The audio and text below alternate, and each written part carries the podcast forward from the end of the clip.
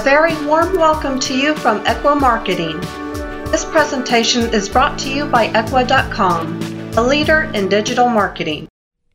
Hello, everyone. I'm super, super excited today to have somebody I really, really look up to, Dan Sullivan, the co founder of Strategic Coach. There are few people in this world I admire a lot, and Gandhi and Steve Jobs and so forth. And the reason I, I guess I admire them is because they kind of saw the world differently, and more importantly, they were great teachers. We still talk about what Gandhi said about be the change you want to see in the world, and what Steve Jobs talked about let's leave a ding on the universe and change the world. So, Dan is somebody that I first heard about by listening to one of his podcasts, and I'm like, wow, he can just summarize things in like one or two minute nuggets. That makes a ton of sense. So, Dan, I really, really appreciate you taking the time to talk to me today. Well, thank you very much, Naren. It's a real treat. I was very excited when you brought up the idea of doing the podcast. I love doing this, especially since you're in the 10 times program and we talk about how you multiply things by 10 times, but you want to multiply things by a million times. So I don't know who should be most admiring today, you or me. Thank you, Dan. Actually, you are the one who actually got me to think about how do we grow a thousand times for the first time because at the end of the day, you kind of made me realize it's just a number. That's all it is. It's nothing more than that. And I know you have coached, what, 18,000 entrepreneurs? I mean, you and Strategic Coach. We just crossed 18,000, and the starting point for that was 1989, November of 1989. I've coached about 6,000, and then I have 15 other coaches. But we know who the first one was, and we knew who number 18,000 was, so that just happened. That's awesome. And I think what makes you tick, at least in my mind, is you kind of simplify things for us. Mm-hmm. You kind of see things differently and then you kind of give it to us in one page or three minutes. Or you have you're famous for your books, right? Those quarterly books you put out. Yeah, I have a book. Uh, I think in 25 year frameworks. So when I was 70, I just completed a 25 year framework that had started when I was age 45 and now I was 70, so this is three years ago as we're talking here today. And I just said, okay, let's take it to 95, and what do I want to achieve over that 25 year period? And I said, you know what would be neat? I talked to a team, and we have great teams here at Strategic Coach, especially the production team. We can turn out really, really high quality printed material, audio material, video material. But I was talking to the print team and I said, I'd like to produce a book a quarter every quarter, so 100 quarters over the next 25 years. And the first quarter was really scary because we didn't have the teamwork together to actually do that. But within about three quarters, we had created a unique process. We had created a unique teamwork to do that. And so right now, I'm just completing my 11th book, and this is the 11th quarter it's taking me about maybe one fifth the amount of time to actually do my part of bringing the book, but I've added team members who do other parts of the book. They're great books because you can read them in an hour. And there's a rule in the book world that if you want somebody to read your entire book, make sure you keep it under 60 pages. Once it gets above 60 pages, it drops off fast. By the time you get to 100 pages, maybe 20% of the readers will read the whole book. If it gets to 200 pages, you're down to maybe 1 or 2%. I think probably 1% and the other 1% are liars. they said they read the whole book, but they didn't. You bring up the idea of simplicity. And part of the reason why I'm passionate about simplicity is because I think complexity is the problem for everybody living in today's world, especially for the entrepreneurs that I coach like yourself. Right. One thing that really stuck me is you made a conscious choice, right? Which is you decided to be a hero to entrepreneurs mm-hmm. and not to anybody else. Mm-hmm. Can you talk to me more about A, why did you make that choice? And B, what's the outcome of that choice you made? Well, you know, I've been around, let's call it the transformation world, for a long time. Starting in the 1970s, there was kind of a thought in the world about transforming the world. I think it has a lot to do with the appearance of certain technologies where you could change things really fast. And those technologies are based on the microchip. So I've been there before this all started, you know, my childhood years and my teenage years. I wasn't involved in that world.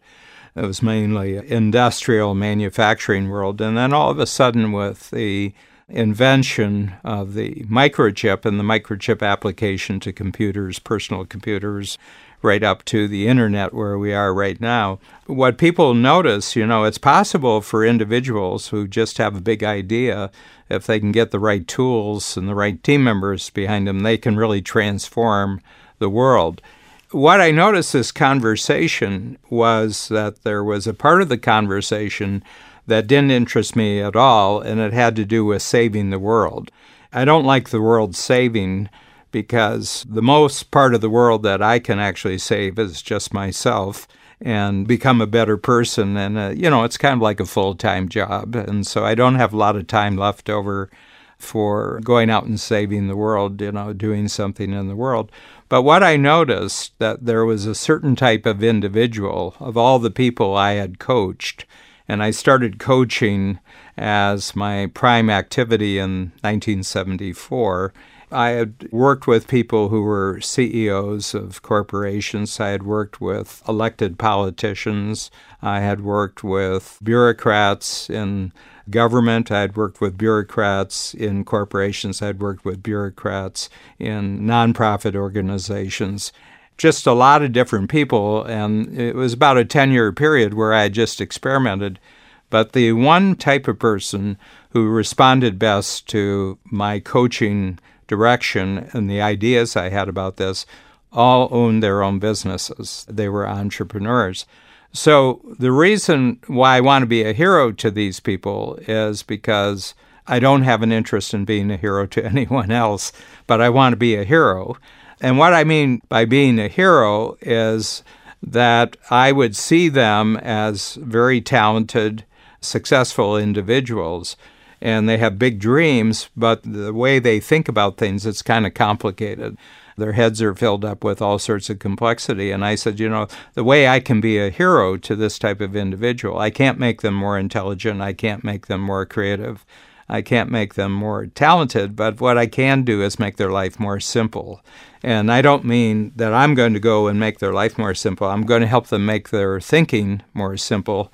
And as a result of making simple, they get greater access to their intelligence and talent and their ambition, and then they take a jump. They just speed ahead. All I've done is shown them that where they're looking at things it's this complicated, it's this confusing, and we can bring it down to a much simpler idea, kind of a concept, or there's a process for thinking that bypasses a lot of the complexity, and then they take a jump. They rearrange their thinking about their life and their future, and then they come back for more simplicity. So, my job every 90 days is to come up with something new that simplifies some part of their thinking. Right. And I really love this idea because it really gave me a lot of clarity in what I do. As a serial entrepreneur who tries to do different things, I realized that every business needs to be a hero to somebody mm-hmm. because that focuses the entire team, that focuses the clients. Can you talk a little bit more about what if you don't choose to be a hero to somebody and you are just a regular business? What are the downsides of just being a regular business versus making a conscious choice that I'm going to be a hero to a certain group of people? First of all, hero is a word that's kind of gone out of style. I was born during the Second World War, right before the Normandy invasion, so that from the standpoint of the United States and Great Britain and Canada, Normandy was a huge historical event, along with what the Russians were doing on the Eastern Front. But that landing in France of the troops, and then they eventually, within a year, the war was ended once they got there. That was a huge thing. So I was born in 44 and then got to talking age around 1950. And in our part of Ohio where I grew up, there were people who had returned from the war. They were seen as real heroes. And they're still seen as heroes. It wasn't just a passing phase that the people who took part in the Second World War, who were actually in frontline troops and that they were really heroic individuals. Many of them died as a result of that.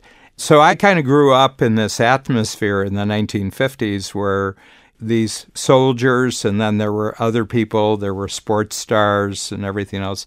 And these were kind of presented as heroes to me. So I got this in my bloodstream very, very early. And for some reason, I've never lost this. Is that the whole point of leading a life that you're proud of and leading a life that gives you a great deal of enjoyment? You got to be a hero to someone else. What I mean by hero is they're confused and you give them direction one of the things I communicate to people is that they're not alone with what they're striving to do. But the other aspect of why I've chosen entrepreneurs to be a hero is that once they realize that the greatest enjoyment they get out of starting a business, growing a business, having a very successful business in the marketplace is that they are actually being a hero to someone else. And if they don't get in touch with how they're being a hero to someone else, then they become commoditized in the marketplace because they just have a product or a service, and many other people have a product or a service. And you mentioned Steve Jobs when we first came along because if you look back over the last 40 years of the development of computerization and then everything that goes with it, I think he stands out as the number one hero. Bill Gates was far more successful than Steve Jobs, far wealthier today.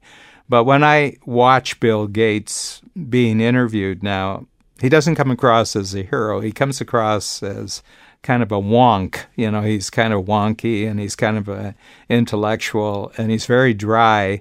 And I never get the sense that Bill Gates was trying to be a, hero to anybody. And then there's lots of other people who have come along in the high tech world, especially, and they're inventing new things. But I don't get a sense that they really think in terms that the work that we're doing is freeing individuals up and it's making their life more successful and more enjoyable. They're always talking in technological terms or they're talking in big mass changes on the planet, but I never feel the personal connection. And when you talk about hero, you're a hero to a somebody. You know, I want to be a hero to you. I think one of the reasons that we're having this podcast right now is because I think I've kind of gotten that message across. I want to run ahead of you, Naren, and anywhere where your life's complicated, I want to see if I can think through and present you with ways of thinking that simplify things and that make things easier, make things faster, and more enjoyable for you. Day in, day out, I think about this. I always think in terms of individuals. I don't think in terms of masses of people. And it's the people I know. I'm surrounded in my life by either people who are entrepreneurs themselves or they're my team members in my company who are also being heroes to our clients in Strategic Coach. Right. One of the things I noticed is that when you try to be a hero to somebody, it makes you focus it makes you really get in touch with your purpose. Like, for example, Steve Jobs wanted to be a hero to the average consumer who didn't know how to use technology. He just wanted the technology to be the servant, right? And you try to be a hero to people like me who are very creative, but sometimes we trip over ourselves because we don't have simple ways of looking at things. And I, find that focus to be very exhilarating and very rewarding because the benefits you get is not just money. It helps you improve in purpose. It improves the relationships. I mean like you and i have a relationship. It's not just about you know the check that i sign. It's really as somebody i look up to you inspire me and you guide me and you make me think big and all those things right so it's relationships it's purpose it's time it's money all those things start kind of rearranging themselves when you try to be a hero to somebody mm-hmm. the proof is whether you are or not you know i can try to be a hero and I've had lots of people that I, even though it was my purpose to be a hero, it didn't land. it didn't have the impact. And you got to be truthful about that and not blame the other person for that and saying, what wasn't I understanding about where this person was going to be? So if you compare 1974, when I started coaching, and now more than 40 years later, I think my listening for what's actually going on in the life of the other person is a lot better. So I don't start with a preconceived notion of what I'm going to do for the person because I'm going to ask a lot of questions first before I'm going to provide anything that's of value for the person. But having said that, I'm discovering that my greatest way that I actually be a hero is asking questions that the person for the first time they've had that question, all of a sudden, to answer the question, they have to redesign their thinking. And that I asked a question that powerfully allowed them to transform their thinking is the way that I'm actually a hero. I don't know if you've noticed, but Strategic Coach is nothing but questions. We have a way of putting your answers together in a system, and all of a sudden you have a breakthrough. But I would say, you know, if I have 60 people in a workshop, by the end of the day, I don't know what the breakthroughs are. I've just asked questions, but I can tell from the energy that the questions have opened new doors. They've indicated new directions for people. So that's really my sign that I'm being successful and being a hero. That's amazing. One of the other ideas that I got from you and that kind of made me realize is you changed the way I think about success. I mean, a lot of people think about success in terms of money there came a point where I felt like whatever goal I want to achieve money wise, I've achieved. Now what, right? And uh, you kind of let me rethink success in terms of purpose at the top, relationships, then time, then money. So almost like money is kind of at the bottom, you know, it kind of mm-hmm. flips. Can you talk more about these four things and why did you define these four things as? I mean, we all are trying to yeah. pursue happiness. Yeah, I think that the motivation, so as you mentioned at the beginning of the podcast, is that I've coached a lot of entrepreneurs. I think it's 6,000 and counting, where I was the coach for the individual entrepreneur. I've also been conscious of how the world talks about entrepreneurs. You know, it shows up in movies, it shows up in all sorts of stories out there. And generally, the world has an easy answer of why entrepreneurs do what they do, and it's the money. And the reason is that they pick out extraordinary successes, whether it's Jeff Bezos at Amazon or Mark Zuckerberg at Facebook or Larry Page and Serge Brin at Google and other really, really superstars. First of all, they have no notion what motivates these people, but they see enormous amounts of money and they said, well, it must be for the money. But actually, the really interesting entrepreneurs, and again, Steve Jobs, I never got the sense that Steve Jobs was about the money. It was about putting new things together. And he actually said it, you know, this was the mission statement for Apple while Steve Jobs was there. I don't know if it's still true. But his mission statement is that we make beautiful technology that people love using. And I said, boy, that's nice and succinct, you know, a neat little statement. Notice he didn't say we make beautiful computers that people love using. He said we make beautiful technology. Computers was just how he got into the game. But very, very quickly, I mean, the big impact of Apple in the world right now is the iPhone but it's all tied into an ecosystem that consists of the Apple operating system and connection to the internet, and they're the most highly valued company in the world, has been for quite a number of years now. But I never got the sense from Steve Jobs that it was really about money. I think he had a driving purpose of being useful in a uniquely new ways and he didn't even invent new technology because almost everything that Apple came out was a significant improvement on something that already existed, but he had a way of linking all of his useful technologies together in a single system. Here at Coach, we've been Apple users for 30 years.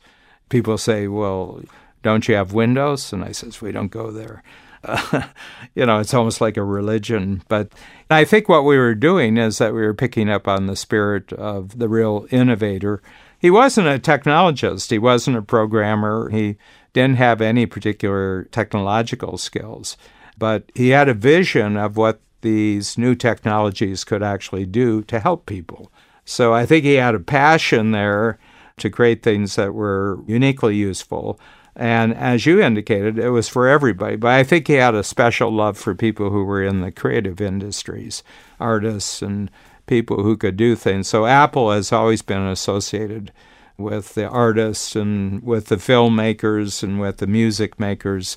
My own take on this, very definitely, it's not about the money because for me, it's not about the money. You need money. So, my definition of having money is really that whatever I wanted to do as my next growth jump, the money would be there to pay for it. So my goal isn't money, my goal is enough money, always enough money. And to do that, you have to continue to create value. So my real reading on what motivates entrepreneurs is freedom, uh, that why someone would go through the very difficult early stages of going into the marketplace on their own, and you have to do it on your own for a few years anyway. You have to go out there and to not ask someone else to guarantee your income, not to ask someone else to guarantee that you'll have certain benefits, not someone else to guarantee that you have a job, but simply to go out there and say, I relieve everybody else of taking care of my security and my financial success, and I'm going to take on this responsibility 100%. It takes a lot of courage. I think it's kind of a heroic act myself. But you do it for freedom. The reason why I became an entrepreneur and I think it's probably your case also, Naren, is that we don't operate well taking orders in someone else's system. I just never did. It wasn't so much about other people's systems as I had my notion of my own system and I thought I was smart enough and I thought I was courageous enough that I could go out and I could make my way of thinking about the world and organizing the world that I could go out and I could make enough money that I could support myself to do it. And it was tough. I mean, I have to tell you, the first 10 years were really, really tough. I'm going through an orthopedic procedure right now, and I was talking to the doctor. I had to list previous orthopedic surgeries I had, and the most significant ones, and there were three major ones in the 19 70s. He said, Boy, the 1970s was a really tough decade for you. What was going on there? the 1970s were six of the years of my start of my entrepreneurial career, and I didn't talk to him about the two bankruptcies and the divorce either. But it was tough. I mean, it was really tough, but I stuck with it because there was no going back. So the first thing was a freedom, and the first freedom you mentioned that I have four things that I use as my standards, and the first one is freedom of time. I wanted my time. I didn't want someone else to own my time. And then with owning my time, I had to have freedom over money, making money in the way that really lined up with how I wanted to use the time. And as it turned out, coaching is really a ideal activity for me because I'm very good at asking questions and listening to the answers and then asking further questions about the answers so that the person can see their thinking outside of themselves. And once they can see their thinking outside of themselves, then they can make all sorts of decisions and judgments that they can't do if it's just thoughts roaming around in their brain. So, freedom of time, freedom of money, and then working with who I want to work with, and that includes who the team is inside of Strategic Coach, and then who are the entrepreneurs who are coming to the Strategic Coach workshops. So once you have the time, the money, and the relationship, and you have freedom there, the purpose really develops. How I express the purpose right now is I want to create game changers. I want to help people simplify their life so much that the company they have is a self managing company, so they don't have to spend much time managing. And then it becomes a self multiplying company, and it's a company that makes money when the entrepreneurs are on free days. And then the third jump there is they are so well organized and they are so simple in their thinking, and all their attention can be outside that they can pick certain people out in the marketplace and create game changing breakthroughs and solutions for them. So that's my purpose to spend the rest of my life finding fantastic entrepreneurs who are game changers. In other words, some part of life, they do something for people which is kind of similar to what I do for people. They simplify people's lives. Things happen easier, things happen faster, and they get bigger results. So that's my purpose right now. In, in my 70s, I now know probably the dominant purpose is for the rest of my life. And it gets more and more refined, right? It's not just entrepreneurs anymore, it's game changing entrepreneurs. Game changing entrepreneurs, yeah. Yeah. And a game changer is very different from a lot of entrepreneurs. The game changer is operating on a passion that comes from the inside. A lot of entrepreneurs say, Well, I want to see where the big opportunities are, and I'll go out there and I'll. They're money makers, but they don't necessarily have a passion for the thing they're doing. The other thing is that game changers start with people and work backwards. In other words, they look at a particular, like I worked at entrepreneurs, those were the people. So it's not the entire planet, it's not the entire global population. I'm just picking on this one group. First of all, because there's room for thousands and millions of game changers, and everybody's going to pick something that they have a passion for, and this is the one that I have a passion for. And the other thing is that I give myself permission. So I have three P's I have passion, people, and permission. A lot of entrepreneurs, as we've developed, we've had to ask permission can we do this? And we've had to ask permission. You have to constantly give yourself permission to take the next step. But if someone else is encouraging you, to give that permission. So I'm really great at giving people permission. When they come in with an idea, I don't say, Well, I don't think that's a good idea. I think, you know, you got a really good income stream going. I think you ought to stay with this for the rest of your life. Kind of work on your personal life, get a good house, you know, get your kids in the right school. And I said, Well, you won't hear that from me. I just want to know about your idea. And I says, Well, I give you permission to work on this idea. And sometimes people kind of have the idea.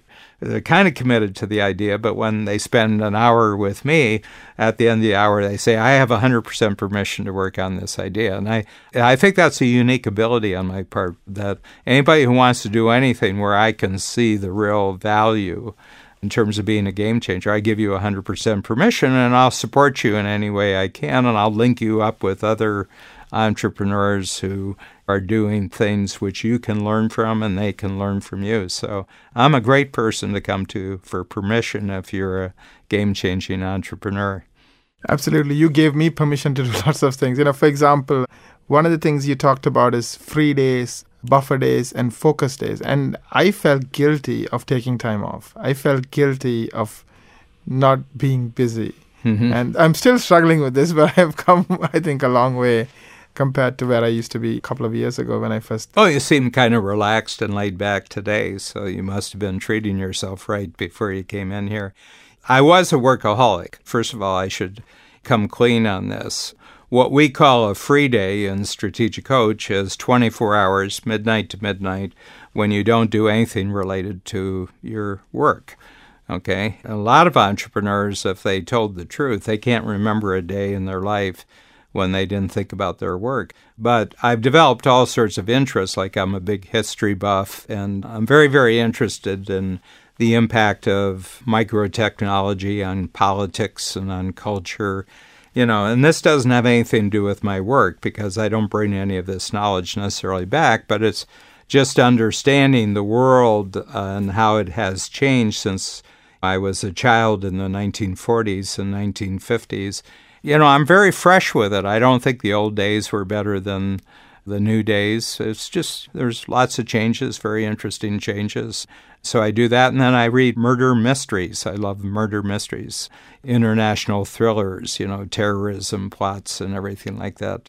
I'll be going to our cottage up north in Ontario, about three hours north of Toronto on Thursday, and I'll be there for seven days and I'll read seven books.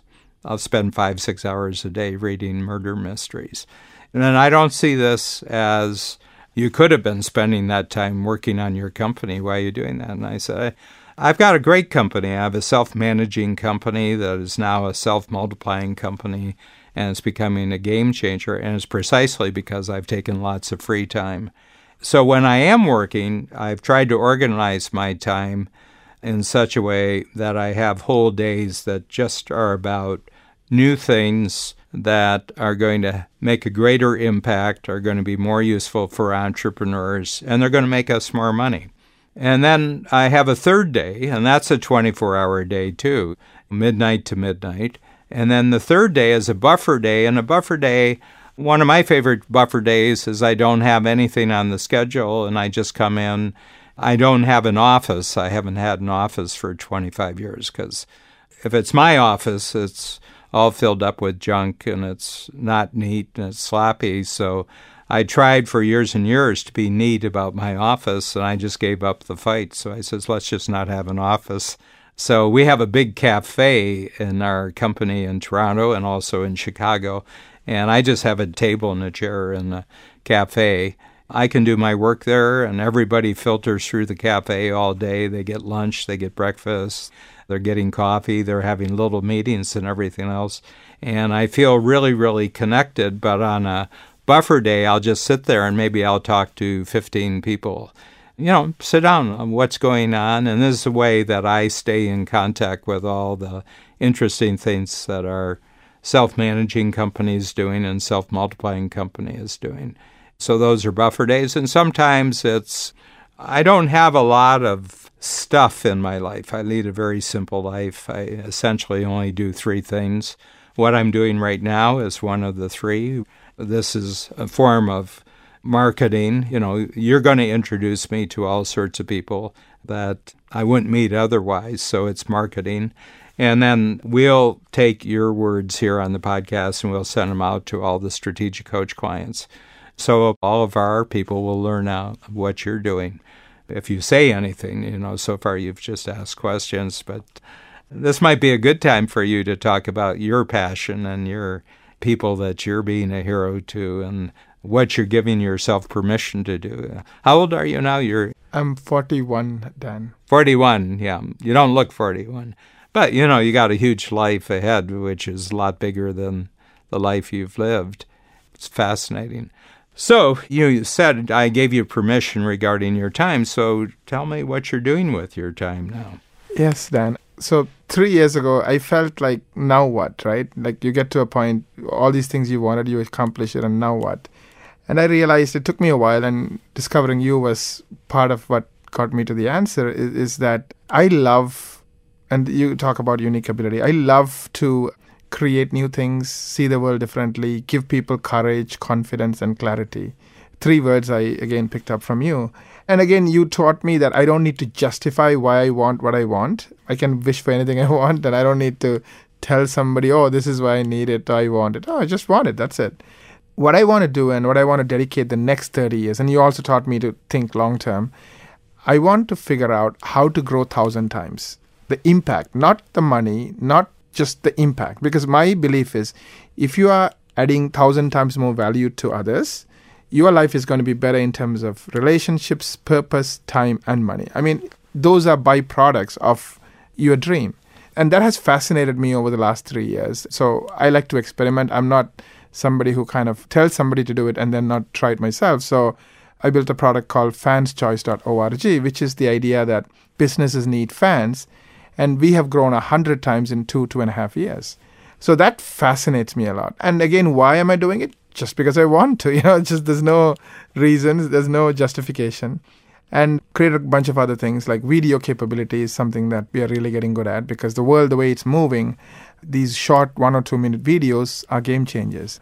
The podcast we are having today would be converted into videos and spread through social media and all that stuff so one hour of your time is amplified thousand times through all these different things. So I'm working on all these different game changing things, and we created this whole set of products again inspired by you because I saw your podcast. I'm like, I can do it too. So that was six months ago, and we have 40 episodes, and now you're my guest. So that's awesome. So you have confidence in me to say, you know, I need to give Naren an hour of my time. so that's growing, and we have like growing dentist because marketing in my mind is really simple. It's getting more people to know you because if they don't know you, they can't like you. And once they know you, getting them to like you. And once they like you, getting them to trust you. So it's a way of doing that not one on one, but in front of hundreds or thousands of people. And I have met people who tell me they know me, but I have never met them. It's because they saw my video or they heard me on somewhere and they feel like they know me. And I mean, you know, presidential politics and all these things you watch. I mean, the president is not shaking 10 million people's hands, but 10 million people feel like they know him and they like him and they trust him and they vote for him and they tell their friends to vote for him, right? So I'm fascinated by these things about how humans think and how they work and how do you merge technology with a lot of these human needs and human ways of doing things. I mean, we are kind of like machines. If I'm nice to you, it's very hard for you to be rude to me. So almost like Cialdini talks about that, right? Liking. I'm fascinated by these things. So I hope I gave you a long-winded mm-hmm. answer. It was almost like the first 38 years, uh, if you're giving me your age correctly. So 38, it was almost like stage one, and now you're into stage two. And I think it's good to think about your life where you can sort of sum up everything you've done up until the present, and then you can go back and you say, What were the most important things I learned from stage one? But then, stage one, all that learning now just becomes raw material for creating stage two. And it seems to me that you had a lot of experience you seem to be a real thinker. You like the whole thing about thinking, but you're much clearer right now about what you can do. And I like the way you're thinking about creating networks and communities and feeding them constant, encouraging information, constant lessons that are useful lessons. In a certain way, you're exactly what I am. You're a coach. You're kind of a coach. And I think coaching is the dominant form of human progress in the 21st century. I think management was the dominant form of human progress in the 20th century. I don't know if people like being managed. If you just want to be told what to do and you don't want to contribute anything besides your ability within an organized structure, then maybe you need management to keep going. But entrepreneurs don't want to be managed, they want to be coached so that they're kind of taking the direction and the insight that the coach has given them, but they want to custom design it for their own path ahead. This is the biggest explosion of entrepreneurial thinking that's taking place right now, and it's not very old. People say, well, you know, there were always entrepreneurs. There were always entrepreneurs in human history, but they were never heroes to the general public. And that only starts about 200 years ago, actually you know, around late 1700s, 1800. Up until that time, warriors were heroes and religious prophets were heroes and kings were heroes and aristocrats were heroes. This person who went out into the marketplace and created something new that made things better, they weren't heroes until basically the late 1700s. And it started in Holland, the birthplace of entrepreneurism was Holland, but right at that time they were involved in a trade war with England, and England won. So all the really ambitious Dutch came across. They actually, one of their kings took over England, and they brought the stock market across with them, they brought the futures market across with them. And they brought the entire economic system. It was kind of like a reverse takeover of all the best entrepreneurs in Holland, and they came over to Britain. And then it really took off with the British because the British always had really good legal systems. Probably the best, the finest legal systems in the world were established by the British. And you can look around the world right now. Two of our team members were just in New Delhi, and they said how easy it was to operate in India simply because there's more people who have English as their first language in India than any other country in the world. I think it's like 360 million.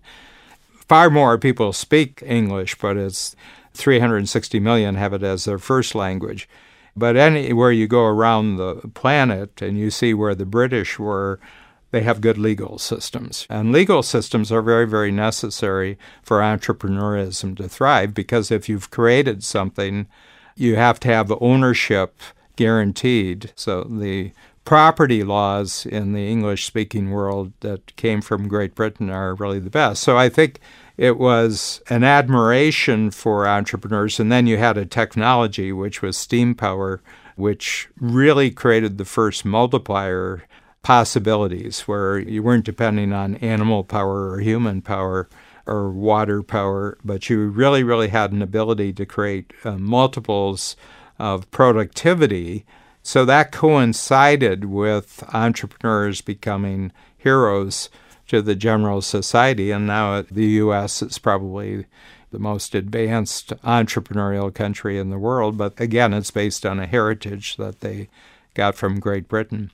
So this is probably the first time in human history where a person like yourself, person like myself, can just want your way into the future. We don't need our way into the future. I think you did it at a much younger age than I did, but people say, well, why do you need to do this? And I say, well, I don't need to do any of this. I just want to do it. The money's there, the time's there, the relationships are there, the purpose is there. I feel enormously grateful that I was born when I was born and have good health. You know, I was born with a good brain, so that all these things are really useful. But roll of the dice, my dice came up good. you know, speaking of coaching, I do agree with you. Like, we don't have any managers, it's all coaches. And the reason is, I think everybody has something they're best in the world that they love to do. And you talk about unique ability. I know we need to wrap up.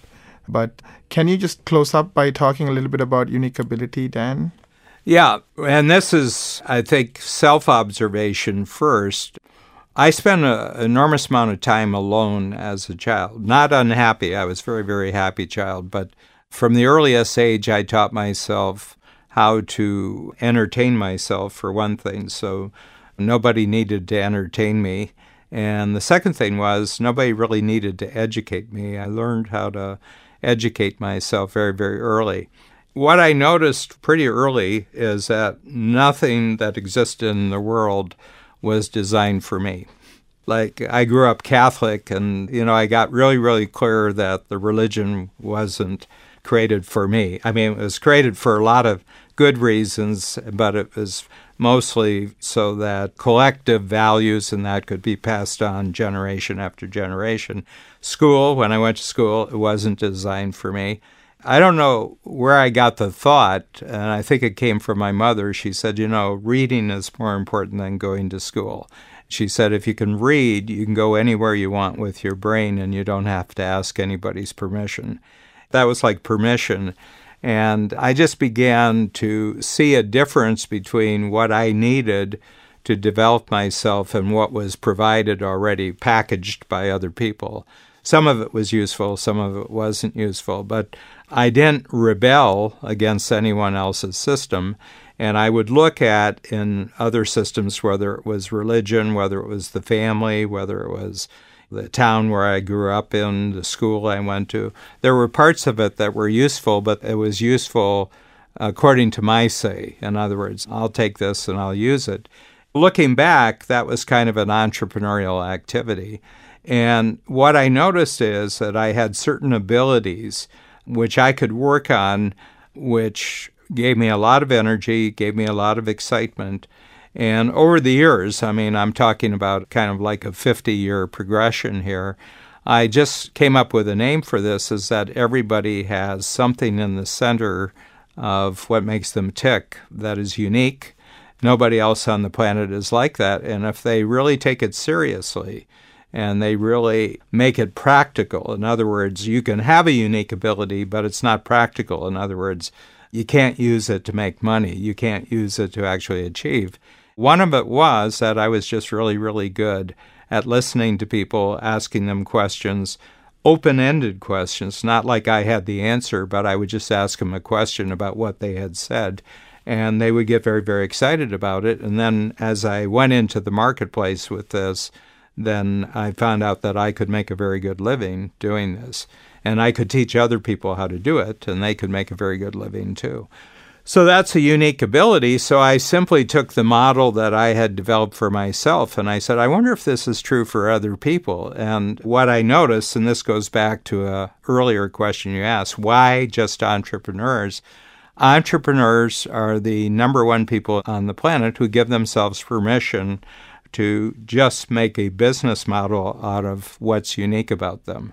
In other words, they don't try to fit into somebody else's model. They actually create their own model.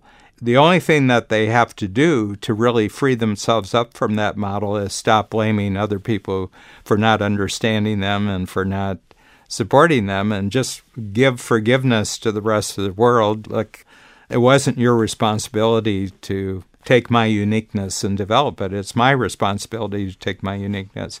So we've based our entire strategic coach program on just finding what that thing is. And we have a very systematic way of going about it.